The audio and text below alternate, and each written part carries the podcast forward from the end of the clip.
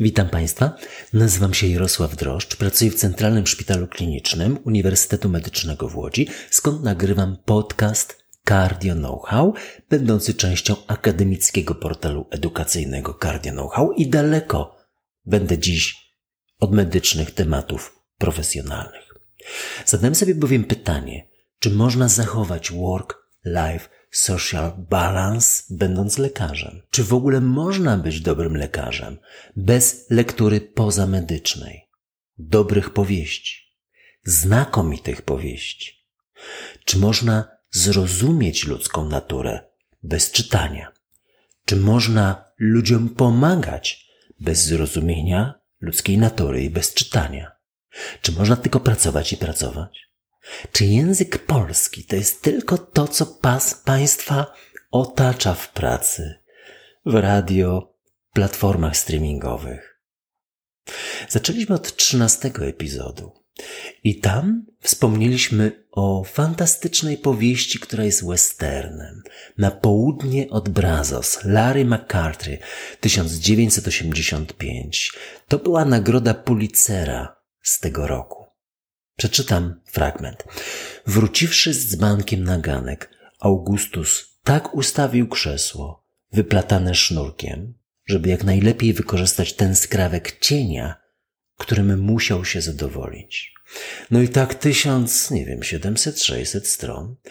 Jest taki miniserial z Robertem Duval i Tom Lee Johnson, ale książka jest dużo lepsza.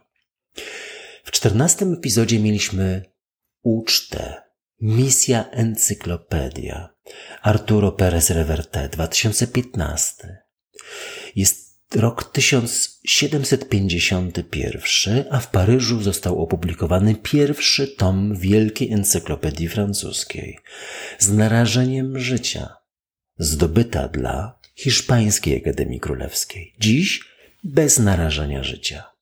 Dostępna w sieci. No ale czy sięgnęliście Państwo choć raz do niej? W wiki czytamy, w zamierzeniu encyklopedii miało być kompendium ówczesnej wiedzy z zakresu nauki, sztuki, rzemiosła. Jej twórcy sami za cel zakładali dokonanie zmiany myślenia. We wprowadzeniu napisanym przez Alemberta w otwarty sposób przedstawiono oświeceniowe ideały i uważa się, że to monumentalne dzieło stało się jednym ze szczytowych osiągnięć okresu oświecenia. Miało one wielkie znaczenie społeczne, polityczne i kulturowe. Zawarte w niej reformatorskie hasła utorowały drogę rewolucji francuskiej. Nie byłoby współczesnej Europy, gdyby nie ta powieść, encyklopedia. W 15 epizodzie mieliśmy Ścieżki Północy Richarda Flanagana 2013. To była nagroda Bookera z 2014 roku. Japoński obóz pracy przy kolei w Birmie i historia australijskiego chirurga. Powieść powstawała 12 lat, ale pozostaje bardzo długo w pamięci. W szesnastym epizodzie mieliśmy wszystko, co lśni Eleanor Catton, najmłodsza laureatka Nagrody Bookera z 2013 roku. O, taka epicka opowieść o gorączce złota w Nowej Zelandii. W siedemnastym epizodzie cesarzowa wdowa Sixi, konkubina, która stworzyła współczesne Chiny. Opowieść o kobiecie, która rządziła jedną trzecią ówczesnej ludności świata, startując z roli nałożnicy. A w tym epizodzie zapoznacie się Państwo z faktem, jak należy wymawiać słowo Sixi. Osiemnasty epizod. Imperium Księżyca w pełni. Wzlot i upadek Komańczów. Inaczej spojrzycie Państwo na rdzennych mieszkańców Ameryki Północnej. Dziewiętnasty epizod to metoda Finklera, Howarda Jacobsona. To kolejny laureat nagrody Bookera, tym razem z 2010 roku a także nagrody dla najbardziej komicznej powieści. Będziecie wprost pękać ze śmiechu w trakcie czytania i po. Epizod 20. Ostatni obraz Sary DeVos. Czy kobiety mogły należeć do gildii malarzy? A czy umiały jeździć na łyżwach? A były w XVII wieku lodowiska? 21 odcinek. Wyznaję. Uuu, niezłe. Jean Cabre, uhonorowany tytułem najlepszego pisarza katalońskiego 2011. Uczta dla duszy i wspaniała gimnastyka dla umysłu. 22 epizod. Szachownica flamandzka. Umiecie Państwo zagrać w szachy wstecz? Arturo Perez rewerte potrafi. A zidentyfikować na tej podstawie mordercę sprzed wieków? 23. Ziemia obiecana. Barack Obama. Moje łódzkie serce mocno tu bije. No ale to taka bajeczka o trudnych momentach polityka. Tego nie mogę, tamtego mi nie pozwolą. 24. Tortilla Flat. John Steinbeck oczywiście, 1935. Cytat. Teresina była dojrzałą, postawną kobietą, dobiegającą trzydziestki. Jej rodzicielka, wysuszony zabytek minionego pokolenia, zbliżała się do pięćdziesiątki. Pękacie ze śmiechu, bo moja żona mniej, jak jej to przeczytałem. 25 epizod. Dżuma. Jak długo będzie trwała pandemia? Jak odpowiadaliście Państwo na to pytanie w kwietniu 2020 roku, w którym odświeżyłem sobie tą powieść? A jak odpowiadaliście na to samo pytanie po lekturze powieści Alberta Camus? 26. Śniadanie u Tiffany'ego. Słyszycie Państwo tą znakomitą muzykę? Czy życie może płynąć lekko i przyjemnie? 27 epizod. Lem. Życie nie z tej ziemi. Wojciech Orliński 2.17. To oczywiście lekarz, ale przede wszystkim pisarz. W Lwowie i w Krakowie. Przewidział internet, Wikipedię, lodówkę zamawiającą brakujące produkty, dzisiejsze telefony komórkowe i wyjaśnił, dlaczego otaczają nas takie nędzne indywidua, jakie nierzadko widzicie Państwo wokół siebie. Gdyż nasze białko pochodzi 28. Dzienniki gwiazdowe. No właśnie, nic dodać, nic ująć. Stanisław Lem. 29. Każdy umiera w samotności. Hans Fallada. To wstrząsające. Czytałem to kiedyś. Nie czytajcie Państwo starego wydania. Wiele fragmentów objęto wówczas cenzurą. Nowe wydanie jest już bez tej ingerencji. I wyłania się obraz Berlina w roku 1939. I nie było już nikogo. Agata Christie. Dawne dziesięć małych Afroamerykanów. Epizod 32. Niewydolność serca. Tak? Ale Detroit. Sekcja zwłok Ameryki. Charlie Ledów. Wiecie Państwo, że Charlie ma afrykańską krew, a białą skórę. Pojawia się czasem u nas w telewizji. 33. Epizod. Król. Szczepan Twardoch. Przegapiłem lądowanie mojego samolotu przez Szczepana Twardocha. Stewardessa podeszła do mnie i powiedziała, mm, e, wszyscy wysiadli, wie pan. 34. Badania kliniczne na SC, a królestwo Szczepana Twardecho u nas. Też niezłe. 35. Znany świat. Edward Jones. Nagroda Pulitzera. Czy Afroamerykanin może mieć niewolnika? 36. Golem 14. Stanisław Lem. Jeśli macie Państwo przeczytać jedną powieść Stanisława Lema, to jest to właśnie Golem 14. I wykłady eminencji, w tym przypadku trochę zaskakujące. Epizod 37. Patrioci. Sana Krasikow. Grupa obywateli amerykańskich w Rosji jest, była większa niż się Państwu wydaje. 38. Genialni. Lwowska Szkoła Matematyczna. Mariusz Urbanek. Jesteśmy dumni z naszych korzeni, choć bezpośrednim efektem była i jest bomba atomowa. Epizod 39. Ja, pustelnik. To pracownik Politechniki Łódzkiej, Państwo wiedzą, Piotr Pustelnik. Napisał autobiografię w 17 roku. To wnikliwe spojrzenie na alpinistów, ich pasję i cenę, którą za tę pasję przychodzi im czasem zapłacić. 40. Matka Polka, Anna Pelbał. No i później Zmierzch demokracji. Jedna z największych lektur 2020 roku. Wyjaśnia, dlaczego mamy taki rok 2022. Z wojną, z chciwością ludzką, z niekompetencją, z brakiem wyobraźni. 41. Pierwsza osoba. Richard Flanagan. Tasmania. I bar w Melbourne. No i zabawa słowem niczym u Olgi Tokarczuk. 42 to Leonardo da Vinci. To taka powieść, właściwie biografia, napisana w 2017 roku przez znanego państwu Waltera Isaacsona, tego samego, który napisał m.in. biografię Steve'a Jobsa.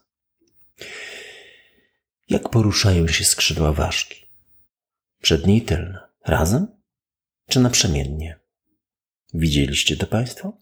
Jeśli piszecie Państwo jedynie w komputerze, to biada Wam, Waszym tekstom. Biada. Papier jest dużo bezpieczniejszym medium. 43. Lincoln w Bardo. To dla dojrzałego czytelnika, poszukującego czegoś zupełnie innego od powyższych powieści. Epizod 44. Droga. To taka postapokaliptyczna Ameryka. Taka powieść po nigdy Kena Folletta. 4321. Paul Oster. To epizod 45. Dorosłe życie naszego bohatera zaczyna się, gdy dostaje do ręki spis wartościowych lektur. Taki jest, zdradzę Państwu tajemnicę, i mój zamysł z, ni- z niniejszym tekstem i z niniejszym słowem. I z każdym, niemal każdym zakończeniem kolejnych epizodów. 46 epizod. Z niejednej półki. Wywiady. Michał Nogaś. Erudyta. Ale to znakomite. Opis współczesnego świata, jego przyszłości. Jaka będzie przyszłość? Nie potrzeba wcale szklanej kuli. Potrzeba z niejednej półki wywiady. Epizod 47. Drugi sen. To jeszcze dalej niż nigdy 4321. A rządzą tam niepodzielnie i zabraniają nam czytać. Łatwiej rządzi się tłumokami. 49 epizod. Ulice Laredo. To drugi western po Na południe od Brazos, western na papierze. Fantastyczny. Limonow to epizod 52. Wiele wyjaśnia na temat współczesnej Rosji. Epizod 53. Ognisko próżności. Tom Wolfe. Każdy facet musi, musi, musi to przeczytać. Żyje się Państwu spokojnie? Epizod 54. Dziwna myśl w mojej głowie. Orhan Pamuk. Klimatyczne. Stambuł połowy XX roku. Zostaje. Zostaje w postaci super uczucia. Zapachów, obrazów, emocji i uczuć.